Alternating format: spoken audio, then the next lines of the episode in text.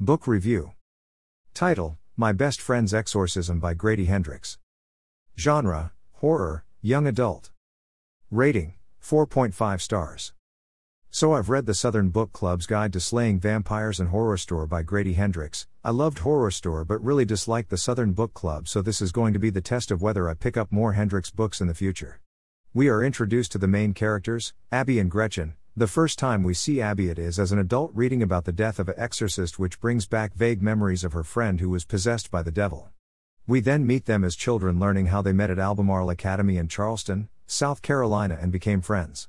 We follow their friendship pretty quickly as they are on the verge of becoming teenagers and both have problem with their parents. Abby's are currently down on their luck and seem to be dragging their daughter down with them while Gretchen's are strict and even at one point beat Gretchen with a hairbrush for listening to Madonna. So far, I was enjoying Hendrix's writing but the content was putting me off a little so I hope the signature action and weird things start happening soon. As we approach the one quarter mark in the novel, Gretchen and Abby expand their friendship group to include Margaret and Glee, and the four of them get into tons of trouble as they become teenagers. After being introduced to them as a group, things begin getting strange when Margaret offers the girls acid one day and they all decide to take it. It seems to be a bum batch since none of them are feeling anything from it except maybe Gretchen as she wants to go skinny dipping. She jumps into the water and seems to vanish, causing the others to panic since she is naked and doesn't have any sense of direction. Abby immediately heads into the woods where she thinks she saw Gretchen get out of the water and comes across a run down bunker where she claims to hear a man calling her from inside the house, which freaks her out. After meeting back up with Margaret and Glee, they decide to search the woods once more as dawn is approaching before they have to involve adults. Abby ends up finding Gretchen close to the old bunker, cold and confused. The girls see to her giving her clothes and getting her home, but Gretchen can't remember anything from the night and her other memories seem to be muddled. Monday at school, she tells Abby that she can feel someone touching her all the time and it is driving her mad, but it also seems to be scaring her too. And Abby decides to write it off as the after effects of the acid they took and tells her to wait it out. As we cross the one quarter mark in the novel, things get even stranger as Gretchen becomes ill and doesn't see or speak to Abby for several days despite her calling and trying to visit. By the time, Gretchen returns to school, she seems like a different person, insulting Margaret and her boyfriend, Wallace, to the point where Margaret refuses to speak to Gretchen unless she apologizes, which she is refusing to do. She also tells Abby that her parents are looking into sending her away to a mental hospital, which she doesn't want, and makes Abby promise that she won't allow it happen and even threatens to kill her parents if they do it. And it isn't the first time Gretchen has made these threats. Gretchen asks Abby to get her a phone, which she does because her parents have taken away her phone privileges, but she needs to call Andy, which she claims is a boy she meet, but we've never seen him or heard any of the phone calls between them, and he reappeared in Gretchen's life the night she went skinny dipping, which is suspicious to me. Gretchen also begins changing her looks on Andy's recommendation, and Gretchen's parents seem to blame Abby. But when Gretchen sings a strange song which ends in her pushing her father down the stairs, it seems things have changed majorly now, and no one can deny it any longer, especially when birds begin slamming into the house while Gretchen screams for it to stop. As we approach the halfway mark in the novel, over the next couple of weeks, Gretchen's behavior gets worse and worse as she stops taking care of herself completely, and people are beginning to notice.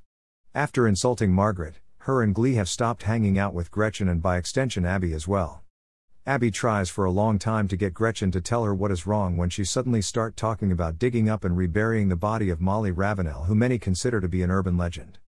Gretchen eventually ends up saying things that make Abby assume she was attacked and raped in the woods, and despite telling her parents and the school all they can focus on was the fact the girls were doing drugs at the time. When Abby goes back to the place, she meets Riley there and immediately gets a bad feeling from him and thinks that he might have raped Gretchen, but her stronger suspect is Wallace.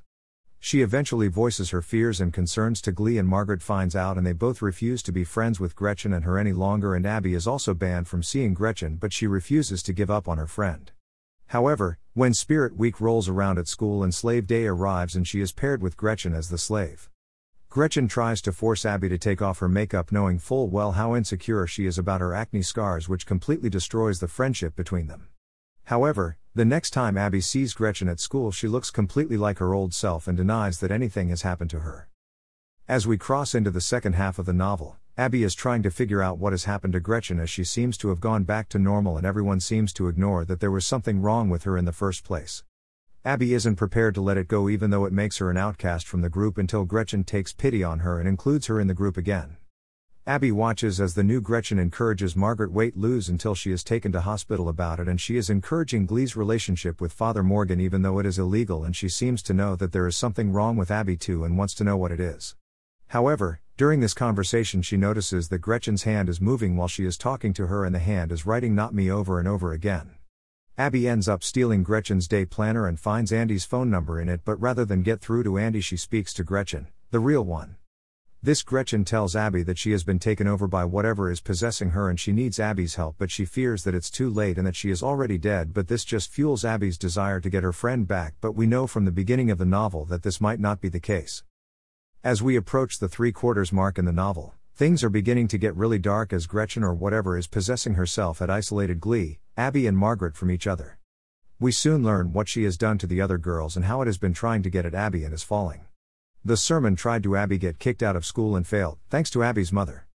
It has poisoned Margaret with a mat of tapeworms that might kill her, and worse yet, she tricked Flu into believing that Father Morgan was sending her live letters, almost getting her to kill herself if it wasn't for Father Morgan coming to the rescue, even though it cost him his job.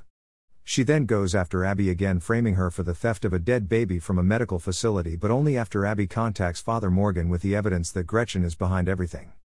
Abby is also working with an exorcist and they plan to drug and essentially kidnap Gretchen to exorcise her. This doesn't go as planned though, as Gretchen realizes Abby is in her house and murders the family dog Max in front of her before the drugs kick in. Considering how quickly the action and tension ramped up, I can't wait to see how the novel concludes.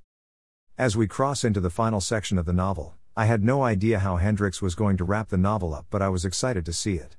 I have figured out through my reading my best friend's exorcism, Horrorstör and the Southern Book Club's Guide to Slaying Vampires that endings are Hendrix's weakest point as everyone left me disappointed. Horrorstör and my best friend's exorcism especially suffer from this since there is so much build up and action that resolves really weakly in my opinion. Despite the last 50 or so pages of my best friend's exorcism were decent, especially the exorcism scene where we see that Abby wasn't going mad and that Gretchen was actually possessed, but I was just expecting a little more from it. Out of all the books I've read, I'd say that Horrorstör was slight better than this one, but both were better than the Southern Book Club. I will give Hendrix's work a try again in the future, but I will go in knowing that the ending is probably going to let the book down. Buy it here.